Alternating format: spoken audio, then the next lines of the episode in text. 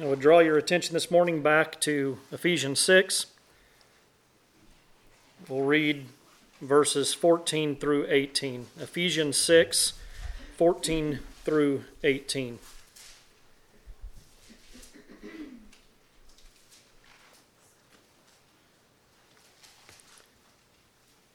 Stand therefore, having fastened on the belt of truth, and having put on the breastplate of righteousness, and as shoes for your feet, having put on the readiness given by the gospel of peace. In all circumstances, take up the shield of faith, with which you can extinguish all the flaming darts of the evil one. And take the helmet of salvation and the sword of the Spirit, which is the Word of God, praying at all times in the Spirit with all prayer and supplication. To that end, keep alert with all perseverance, making supplication for all the saints. Let's pray. Our gracious Lord and Heavenly Father, we are privileged to come together as a, as a group and to go to your word. Lord, to worship you Lord, we pray that you would move any distractions, Lord, that we have this morning. Lord, remove from us any sense of self worth, any pride that we have. Lord, that we might humbly come and be taught from your word this morning, that the Spirit might Give us discernment and wisdom, Lord, and that we would long to hear what you have for us, Lord, through your word, by the power of the Spirit.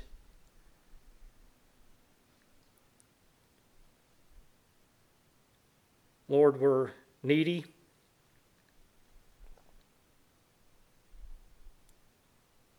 In so many areas of our lives, we have great needs. And we understand that the true needs that we have, the, the source of what we need, is to be found in you. Teach us this morning, Lord. It's the name of our Savior we pray. Amen. Well, we've now come to the last verse dealing with the armor of God, and to the last two pieces of the armor that Paul has been led to put before us in our text. Uh, we still have prayer to consider, and Lord willing, we will cover that next Sunday along with the final greetings from Paul as we seek to close out this study in Ephesians. But this morning, we find ourselves at Ephesians 6 17, and take the helmet of salvation and the sword of the Spirit, which is the Word of God. Paul has been writing to the Ephesians and to us regarding our warfare. This spiritual warfare, these, these battles that we are engaged in. And we've taken the time to look at these things because of the reality of these this warfare and these battles that we have. The reality of this fight. I think we can look around ourselves even this morning uh, in preparation to come to church. Isn't this often the case? As you come to church that there is a, a battle that happens and we can look back over this week, and I think I can be pretty confident in saying that if you are a child of God, if you've been redeemed by the precious blood of Jesus Christ, if you've been set apart to Christ, then you have most likely, at some point in some way, been under attack, besieged with doubt, maybe temptation, uh, suffering, anxious may be anxious about the state of our lives, about the state of our country, or about the state of our world, even, as we look at what goes on around us. these temporal things. We could go on and on. There's so much fear in the unknown that we experience in this world. I don't want us to be narrow minded or under some notion that causes us not to recognize these things as what they are. Uh, some of these obviously come from the flesh. There are things and, and these remainders of indwelling sin that we deal with, but they also come from without. As our enemy amplifies, tempts, makes us makes use of those things that we are naturally uh, drawn towards in the flesh. He makes use of those things, and every single one of these things is to be put to death.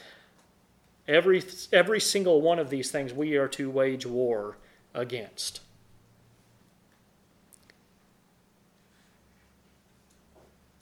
We need to understand that these things are spiritual warfare in the nature of them. And understanding that, we can then turn to the provisions that are made for us and given to us by our Father.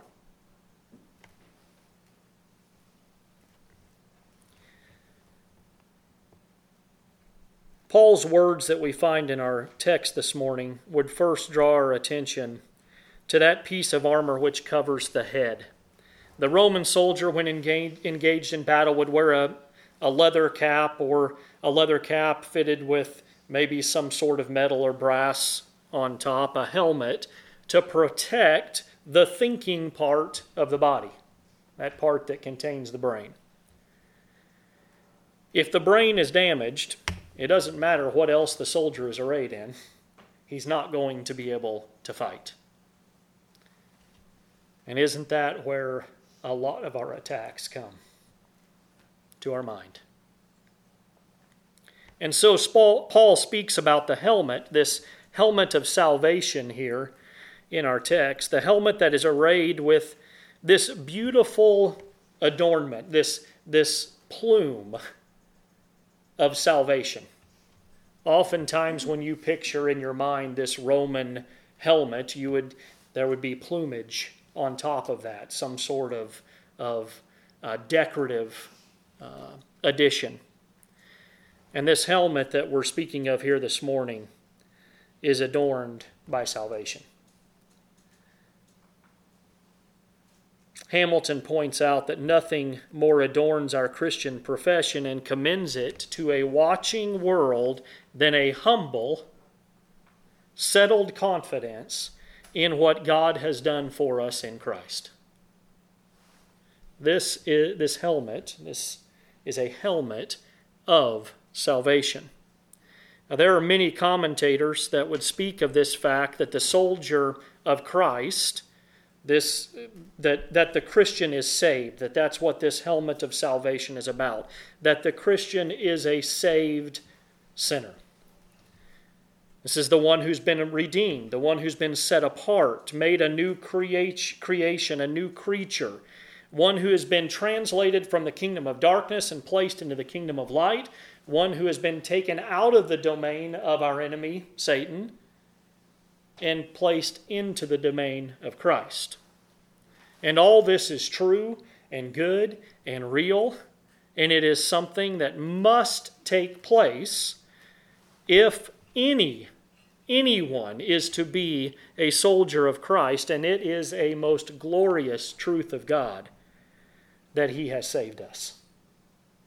Something that we should always relish and love. This truth of salvation that is revealed to us through the Word.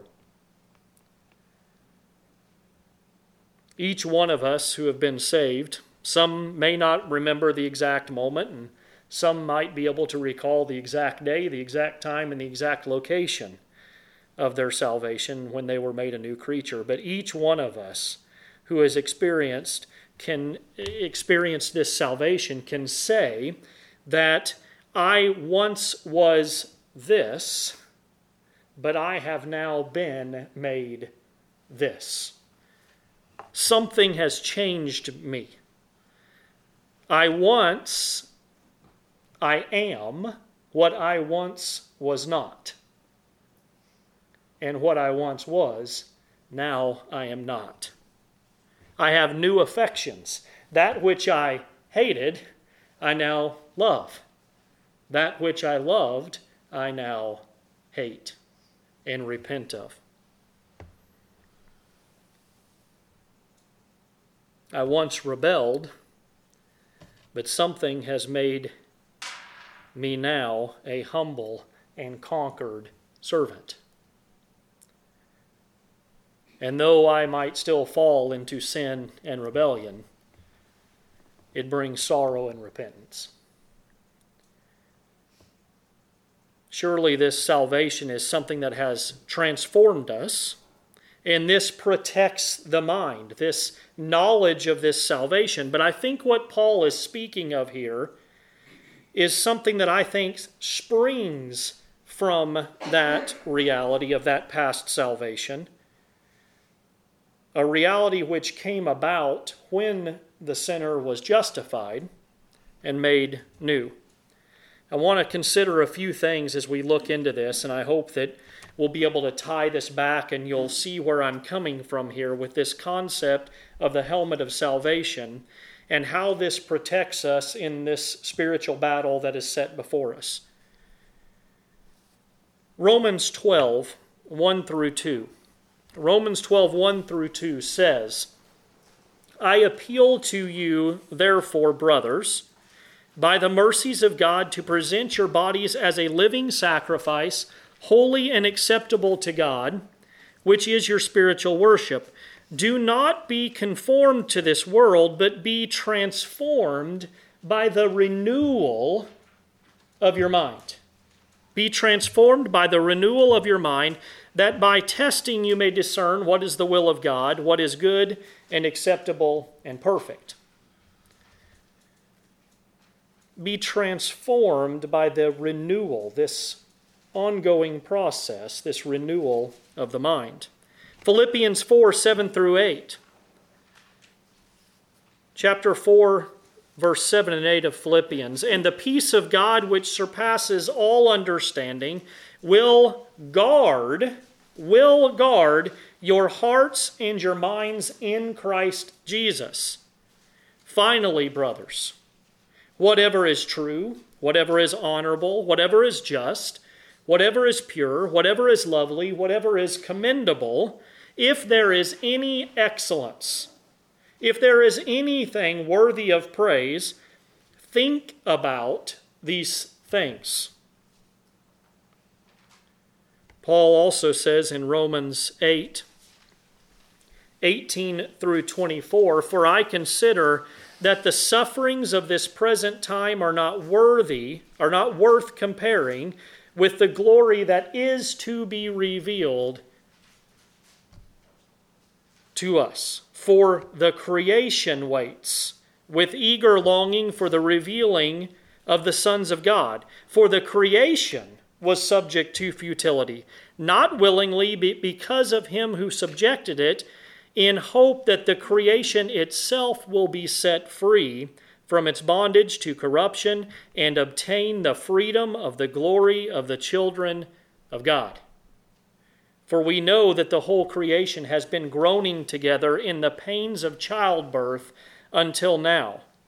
And not only the creation, but we ourselves who have the first fruits of the Spirit groan inwardly as we wait eagerly for the adoption as sons, the redemption of our bodies. For in this hope we are saved. Now, hope that is seen is not hope, for who hopes for what he sees? 2 Corinthians 4 7 through 15. I'm going to turn there. 2 Corinthians 4, we're going to read beginning in verse 17, or excuse me, 7, down through verse 18. 2 Corinthians 4, verse 7 But we have this treasure in jars of clay to show that the surpassing power belongs to God and not to us.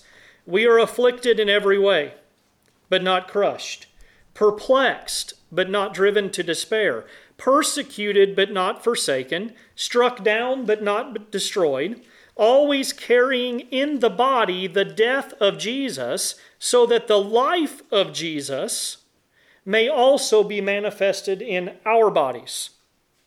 For we who live are always being given over to death for Jesus' sake, so that the life of Jesus also may be manifested in our mortal flesh. So death is at work in us, but life in you. Since we have the same spirit of faith, according to what has been written, I believed and so I spoke, we also believe, and so we also speak knowing that he who raised the Lord Jesus, knowing that he who raised the Lord Jesus will raise us also with Jesus and bring us with you into his presence. For it is all for your sake that so that as grace extends to more and more people, it may increase thanksgiving to the glory of God. So, we do not lose heart. Though our outer self is wasting away, our inner self is being renewed day by day. For this light, momentary affliction is preparing for us an eternal weight of glory beyond all comparison as we look not to the things that are seen, but to the things that are unseen. For the things that are seen are transient, but the things that are unseen are eternal.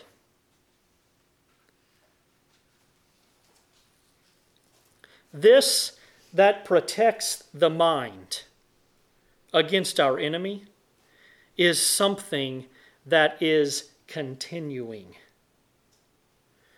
It is not just some past reality. That is the start of it. But it is something that is continuing. It is based upon, revealed, made real, founded, and built upon that which is in the past. The helmet of salvation is most assuredly connected it flows out of the past moment of your own salvation.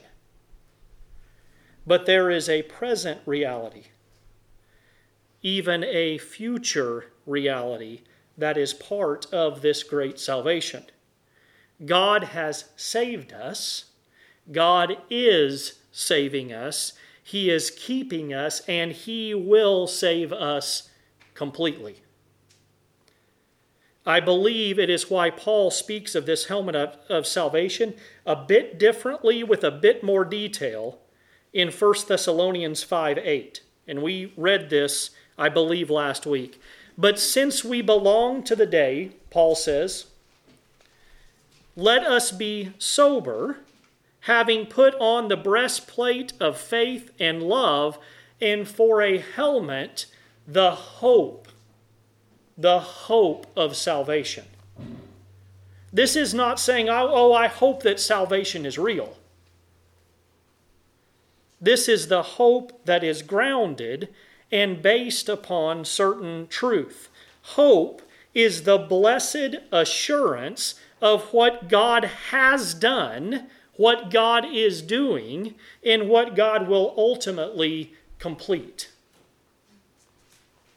Hendriksen says salvation is both a present possession and an inheritance not yet fully acquired in this life, hence, the object of firmly anchored hope. This, this is the helmet of salvation. This is what Paul says the Christian must be adorned with, with this hope of salvation.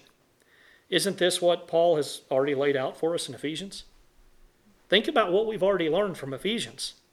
Ephesians 1 13 through 14. In him you also, when you heard the word of truth, the gospel of your salvation. Here it is. You've heard the word, the Spirit has given you the word, you have been saved.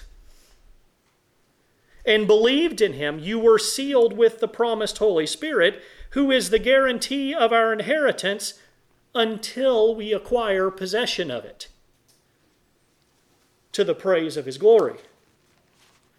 And then think about what we learned when we were in Ephesians 5 when Paul was talking about husbands and wives and how they are a picture of Christ and his body, his, his church. He is the groom, we, the church, are the bride. In verse 25 of chapter 5 of Ephesians Husbands, love your wives as Christ loved the church and gave himself up for her, that he might sanctify her having cleansed her by the washing of water with the word, so that he might uh, present the church to himself in splendor, without spot or wrinkle or any such thing, that she might be holy and without blemish. Does that fully come to realization in this life? We have the guarantee of that. We have the hope of our salvation. This is the promise of what God planned and will do. The hope of our salvation, which protects our minds during these battles with our enemy. It is a hope, it is the hope that is based in certainty of Scripture in what God has revealed that He will do and has brought to pass. We have the testimony of Scripture that what He says He will do. Isn't that over and over again what we understand from Scripture? Look at Scripture, written over generations and generations. All of it God breathed. God giving us divine revelation of who He is, who we are, what our need is, and what God has done to provide for that need. And even his purpose for it, to glorify himself. And over and over again, we see what? We see fulfillment of what he said he will do. And it is that that we have that grounds us and gives us this sure hope, this helmet of salvation that Paul is talking about here. We must protect the mind by this hope of salvation, this helmet of salvation. We have to rid ourselves of all of this man made, contrived ideas and his twisted, man centered theology. There's really only two religions there's the religion of man, and there's the religion of God. And God has revealed His way to us in His Word.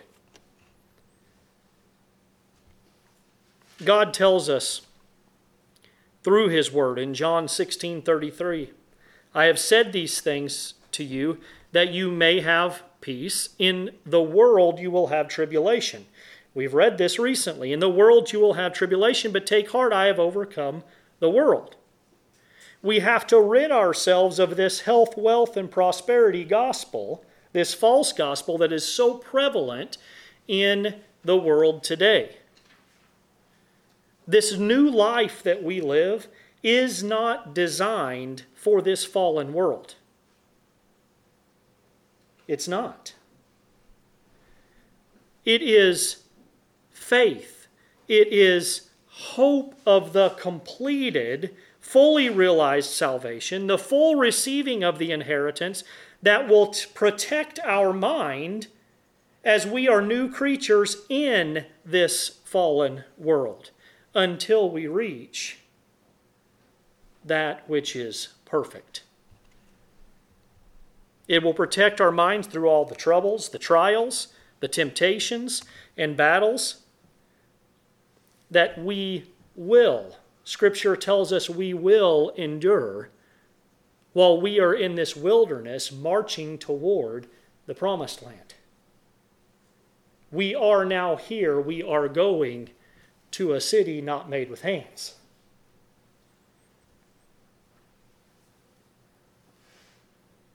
This is a necessity in this warfare that we are engaged in for us to have this helmet of salvation.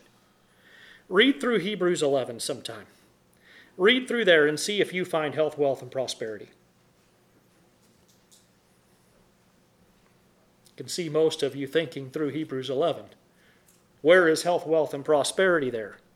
See if you find worldly peace in a fallen world pictured for us in Hebrews 11. I'll tell you what I find when I read it. I read battle after battle, I see spiritual warfare, and I see the people of God armored against the enemy with the hope of salvation. That's what I see. What does it say of Abraham in Hebrews 11:10? For he was looking forward to the city that has foundations, whose designer and builder is God. And then a little bit later, and a couple verses later, in 11 through 16, those all died in faith, not having received the things promised, but having seen them and greeted them from afar, and having acknowledged that they were strangers and exiles on the earth. For people who speak thus make it clear that they are seeking a homeland. If they had been thinking of that land from which they had gone out, they would have had opportunity to return. But as it is, they desire a better country that is a heavenly one. Therefore, God is not ashamed to be called their God, for he has prepared for them a city. Our salvation is one of hope, grounded in a past reality protected in a present reality and looking forward to a future reality. A hope of better things than this fallen world could even conceive. We have a grounded and sure hope in an absolutely dependable and unchanging God and his absolutely dependable and unchanging promises. Want to know what protects your mind in battle? When the devil says to give up, when the devil says God has left you, when the devil says that God has not kept his promises, when the devil says that he has not done, God has not done what he says he will, when he says that you've been sold a fantasy, isn't that what the world wants us to believe about the gospel of Jesus Christ? That it's nothing but a fantasy? Whose work is that? That's the devil's work to try and get you to believe that. It is the hope of salvation that allows us to answer back to the enemy. Lloyd Jones says the answer to the devil is this I know that I am saved. I know that I am being saved. And I know that ultimately I shall be completely saved. It is this hope of salvation that sees that Christ has crushed the enemy's head and that he is now bringing many sons to glory. And one day he will return and the graves will open up, and these bodies that have turned to dust in the ground will be glorified in an instant, and Satan, who has been defeated, is being defeated, will ultimately be defeated to the praise and the glory of God. This is the sure and grounded hope of the saints of God.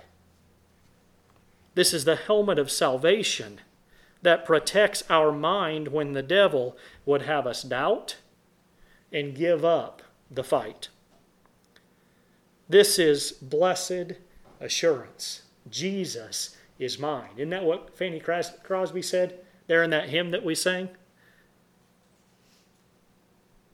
What did she have to help her endure these spiritual battles? Blessed assurance, Jesus is mine.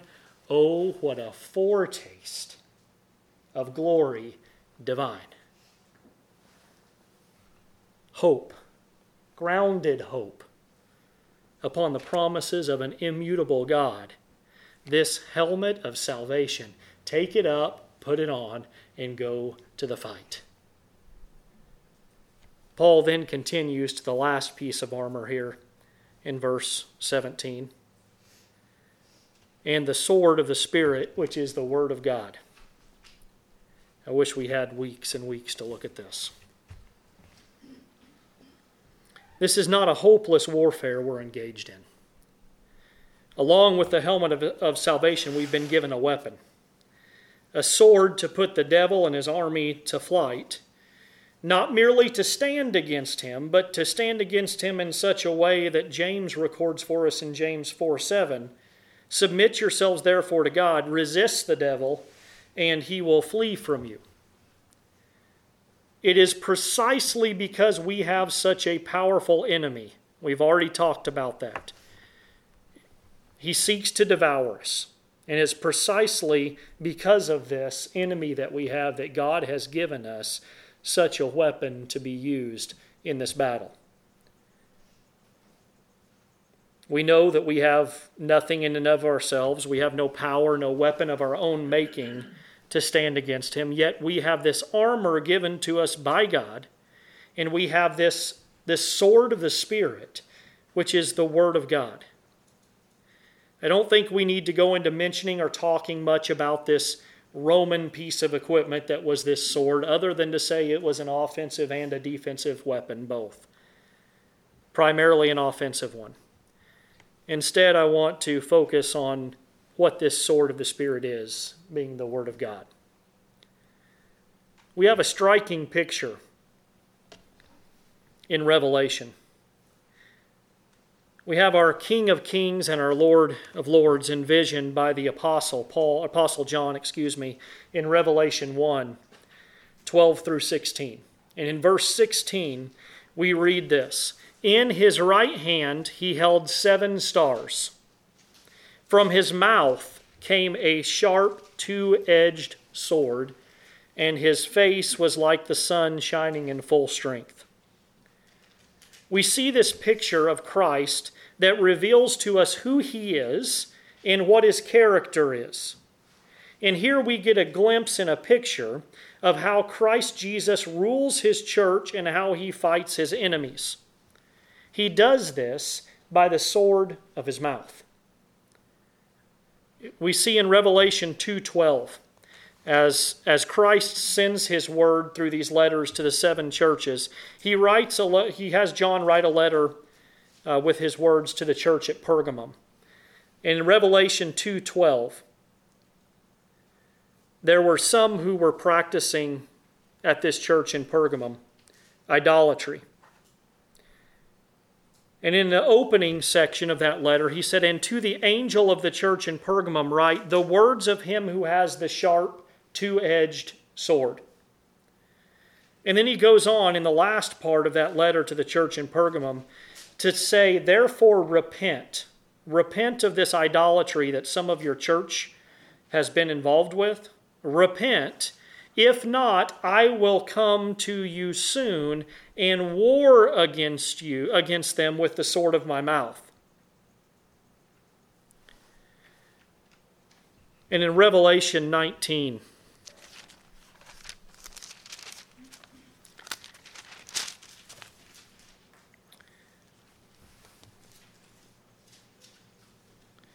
Revelation 19, verse 11.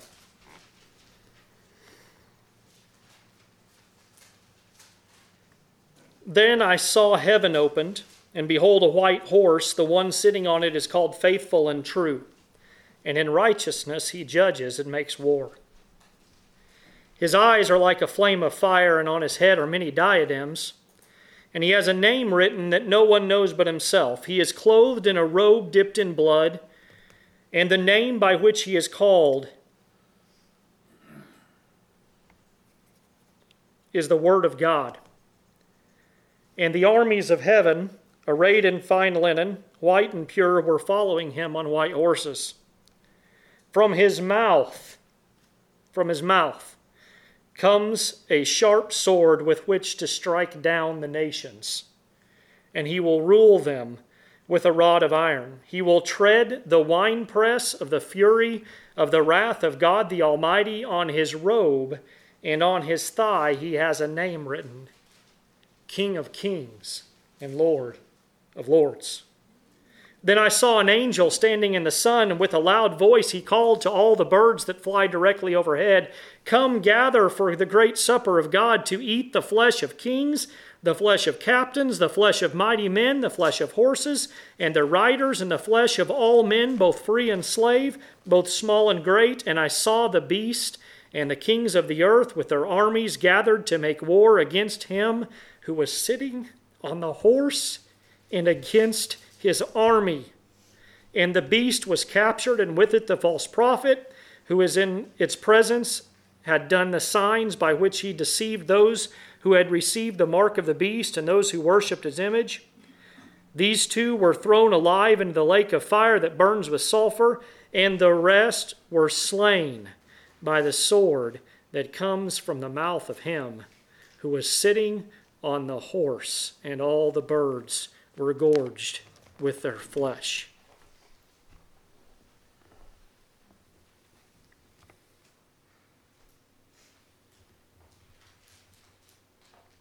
These are visions that John had regarding the power of this sword of the Spirit, which is the Word of God in the person of Jesus Christ. John 1 makes that very clear to us who the Word of God is. This is a sword without equal. Hebrews 4, verse 12 says, For the Word of God is living and active, sharper than any two edged sword, piercing to the division of soul and of spirit, of joints and of marrow, and discerning the thoughts and the intentions of the heart. It doesn't just pierce, it discerns. And it looks into the very heart to know the intentions of what man has. It's not an inanimate object, it is a living, living weapon. It's living and powerful. This sword, this word of God, is imperishable, it's unbreakable. Isaiah 40, verse 8 says, The grass withers, the flower fades, but the word of God will stand forever.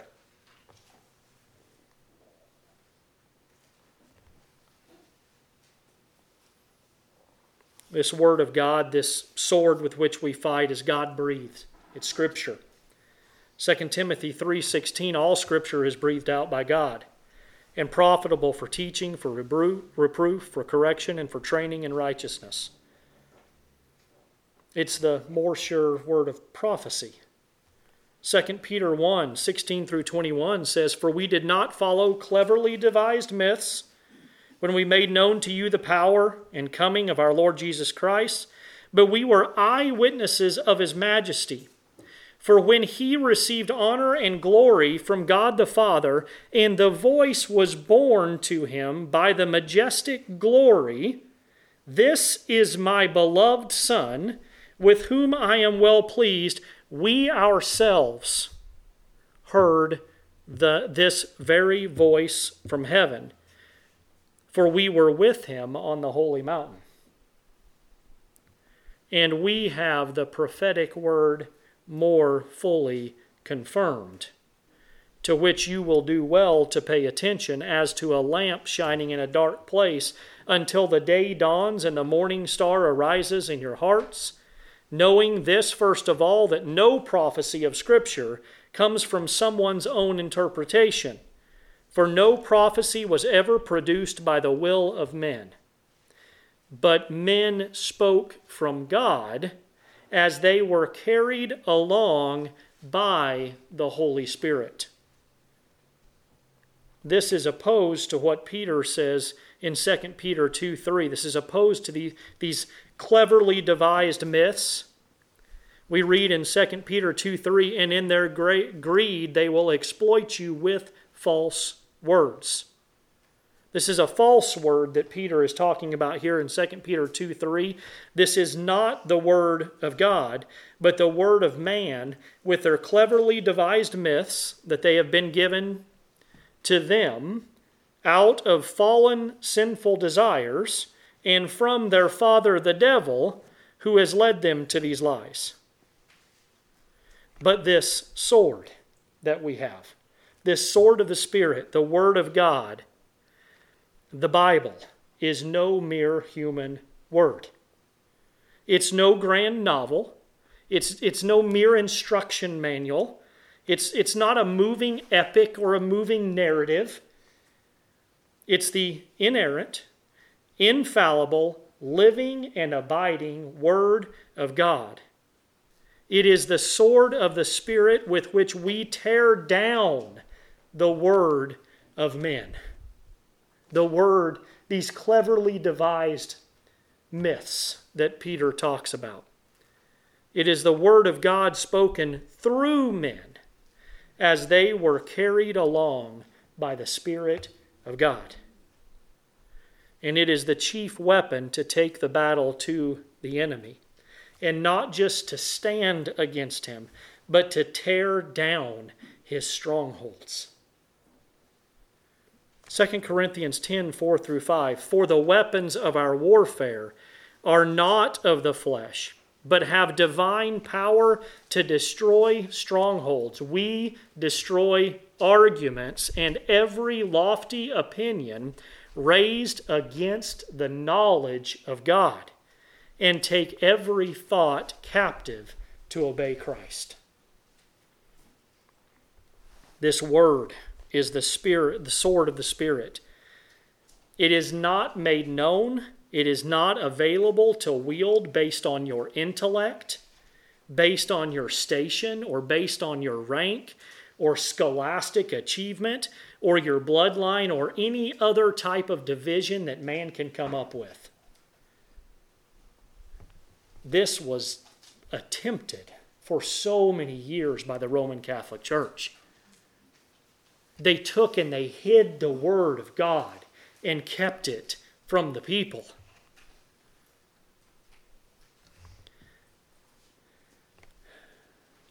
The sword is the sword of the Spirit. One must possess the Spirit to be able to wield the sword.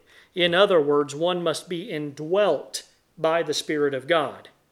One must be a Christian to make use of this sword this word of God in the battle. I think a lot of times of a neighbor that we had in Montana. I was young. I have fond memories of Peter Saran. He was a man that escaped communist Czechoslovakia. He was turned in by his wife for printing anti communist material, and he escaped and fled. He uh, married a lady there in Livingston, Montana by the name of Nancy, Peter and Nancy Saran and they were our closest neighbors when we lived out there, about 10 miles out of Livingston. This man knew the Word of God intellectually.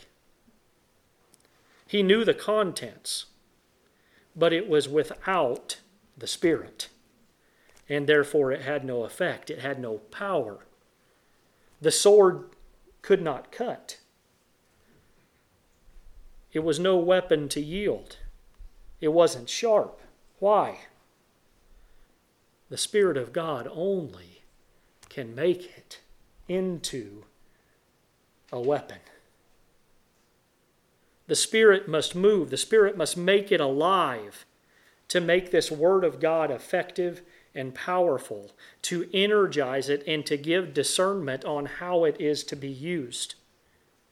We must have the Word of God, yes, but we also must have the Spirit of God. It is the sword of the Spirit which is the Word of God. So, how is it that we see our ultimate example in all things wielding this sword? Christ is our ultimate example, is he not? I want us to see something as we look at this. Christ is the Word. That is the clear teaching of Scripture. Yet Christ was also full of the Spirit. The Spirit and the Word. Look at the prophecy of Isaiah. Isaiah 11. I want to show you something here. Isaiah has already mentioned in prophet, prophetic terms the coming of the, the anointed one, the Messiah. And we learn something of this word becoming flesh in this prophecy of Isaiah in Isaiah 11. Verse 1, he says, There shall come forth a shoot from the stump of Jesse, and a branch from his roots shall bear fruit, and the Spirit of the Lord shall rest upon him.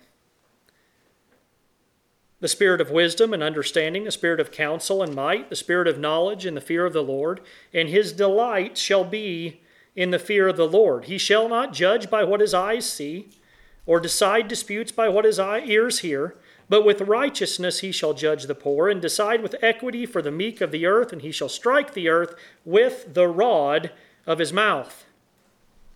And with the breath of his lips he shall kill the wicked. Righteousness shall be the belt of his waist, and faithfulness the belt of his loins. Do you see that this Spirit of the Lord shall rest upon the Messiah? And he will strike the earth with the rod of his mouth, with his word. We also read concerning the, the Messiah in Isaiah 49 2. He made the mouth like a sharp sword. In the shadow of his hand he hid me. He made me a polished arrow. In his quiver he hid me away. Then we read again, as we are about to see the very best example of our Lord and Savior, our ultimate example in all things. We're about to see him wield the sword against the enemy. And we read this in our scripture reading from Matthew 4. You turn to Matthew 4, and then if you want to, stick a finger at Luke 4.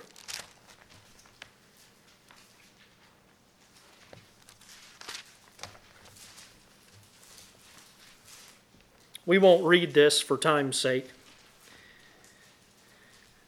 But in Luke, in the beginning of this record that we have from Matthew of the temptation of Jesus, we see that Jesus was led up by what? He was led up by the Spirit into the wilderness to be tempted by the devil.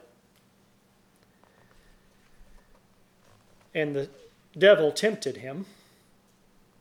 And what did Jesus do? He used the Word.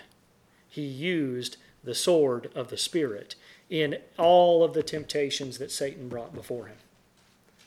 We won't take the time to look at this in detail, but I want you to look at Luke 4. And I want you to see how Luke describes the start of this temptation. He doesn't just say that Jesus was led up by the Spirit, he says, and Jesus full of the Holy Spirit, returned from Jordan and was led by the Spirit into the wilderness. And then to conclude this,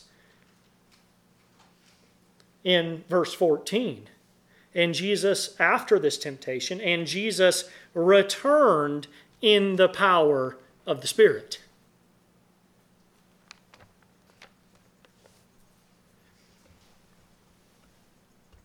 I want to want to see that these things, I want to see these things so that we might understand two truths that are vital in our battle against the enemy. The first thing is we must use the Word of God. This is our weapon against him. It is imperative that we go to the Word. We have the example of that in Jesus Christ. We could look time and time again at the Scriptures once again, we won't because we, we don't have time this morning. But we could look time and time again at the scriptures when the Pharisees and the Sadducees and all these Christian or the, these Jewish leaders would come to him, and what would they do? They'd try and trick him, trap him.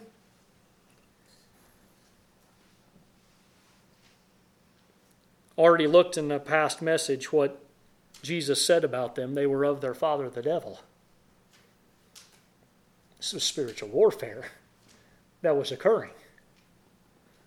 They were seeking to engage Christ in spiritual warfare, seeking to trap him, to trick him, to smear his reputation, and even to discount his witness of who he was.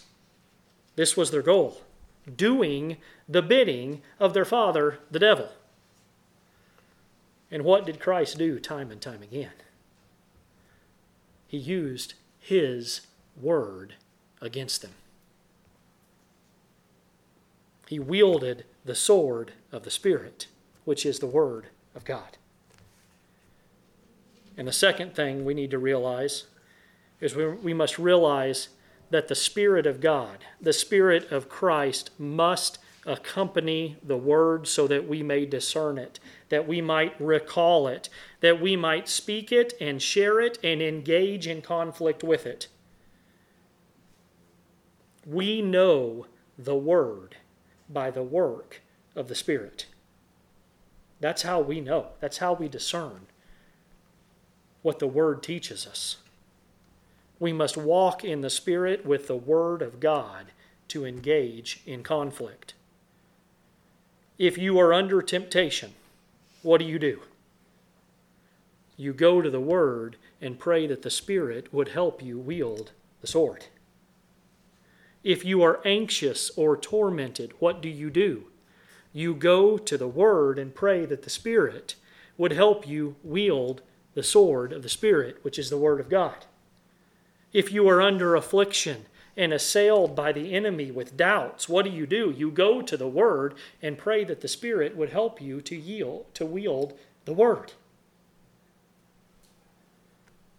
This is our weapon against him. This is the only truly offensive weapon that we have, and it is sufficient. This is what Christ used. This is what Christ showed us to use. I'll add one more thing in closing. We briefly stated previously. The context of this whole passage and what we've been looking at is the context of battle. It's the context of, context of us fighting against our enemy. And this is truly what Paul is primarily dealing with here. But never forget that when we fight against our enemy, it is often in the presence of, or maybe even against, those who are acting on behalf of our enemy. How many times when Christ was battling these things, the, the Sadducees and the Pharisees, were there those standing there who witnessed? And what happened? The sword of the Spirit, the Word of God, was effective upon them.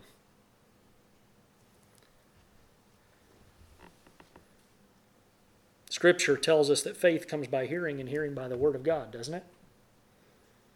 In our battles, we are wielding our weapon, which is the sword of the Spirit, which is the Word of God.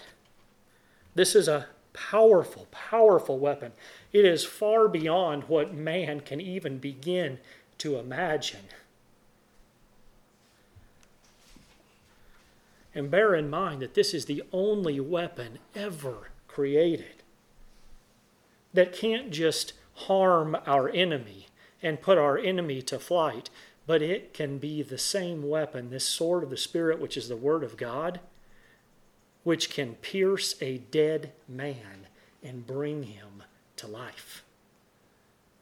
This is the weapon that we wield in our war.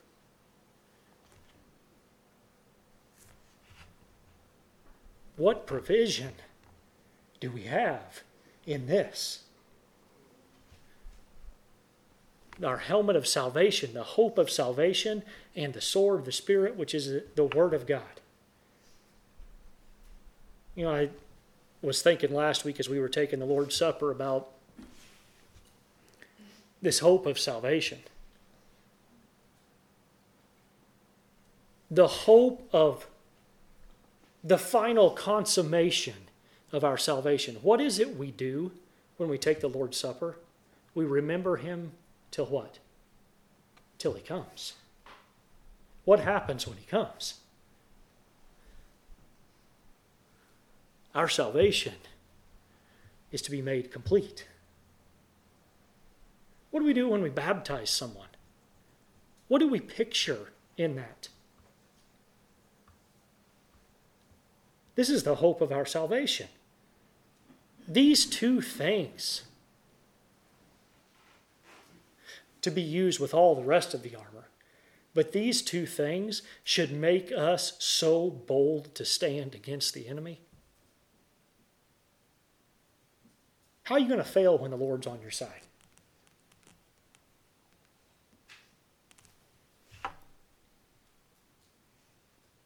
You know the end of the story. He's revealed it to us. We going to stand in fear of what somebody next door might say? We going to stand in fear of what our government might say?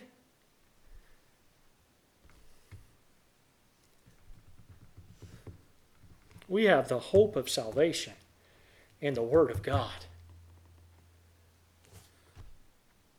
Let's pray.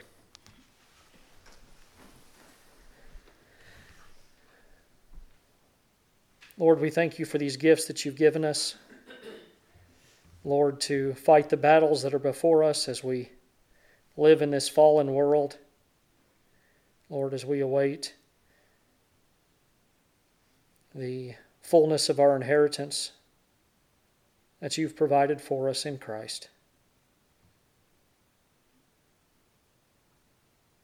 Lord, we pray that we would live with this glorious hope of our salvation. And Lord, may we be as those who are pictured in Nehemiah that work with a sword in one hand, tool in the other. Lord, may we be so so in the word and may you make us so familiar with the word that it would be ever with us that the spirit would give us discernment and wisdom in using the word that in those times spirit might give us understanding and bring to our attention those, those parts of the Scripture that pertain to the battle that is before us. And may we rightly divide and rightly use that word in our lives and in the warfare that we fight, that we have in this world, the enemy that we fight against. Lord, may we be more and more desirous to share these things with others who are lost. May you give us opportunity to share of your great grace and your mercy and your provisions with others. Lord, bless our fellowship time that we'll have here in a few minutes. Lord, we thank you, praise you. We ask that you'd be with us throughout this week. Make us a praying people and a people who are in your word. In Jesus' name we pray. Amen.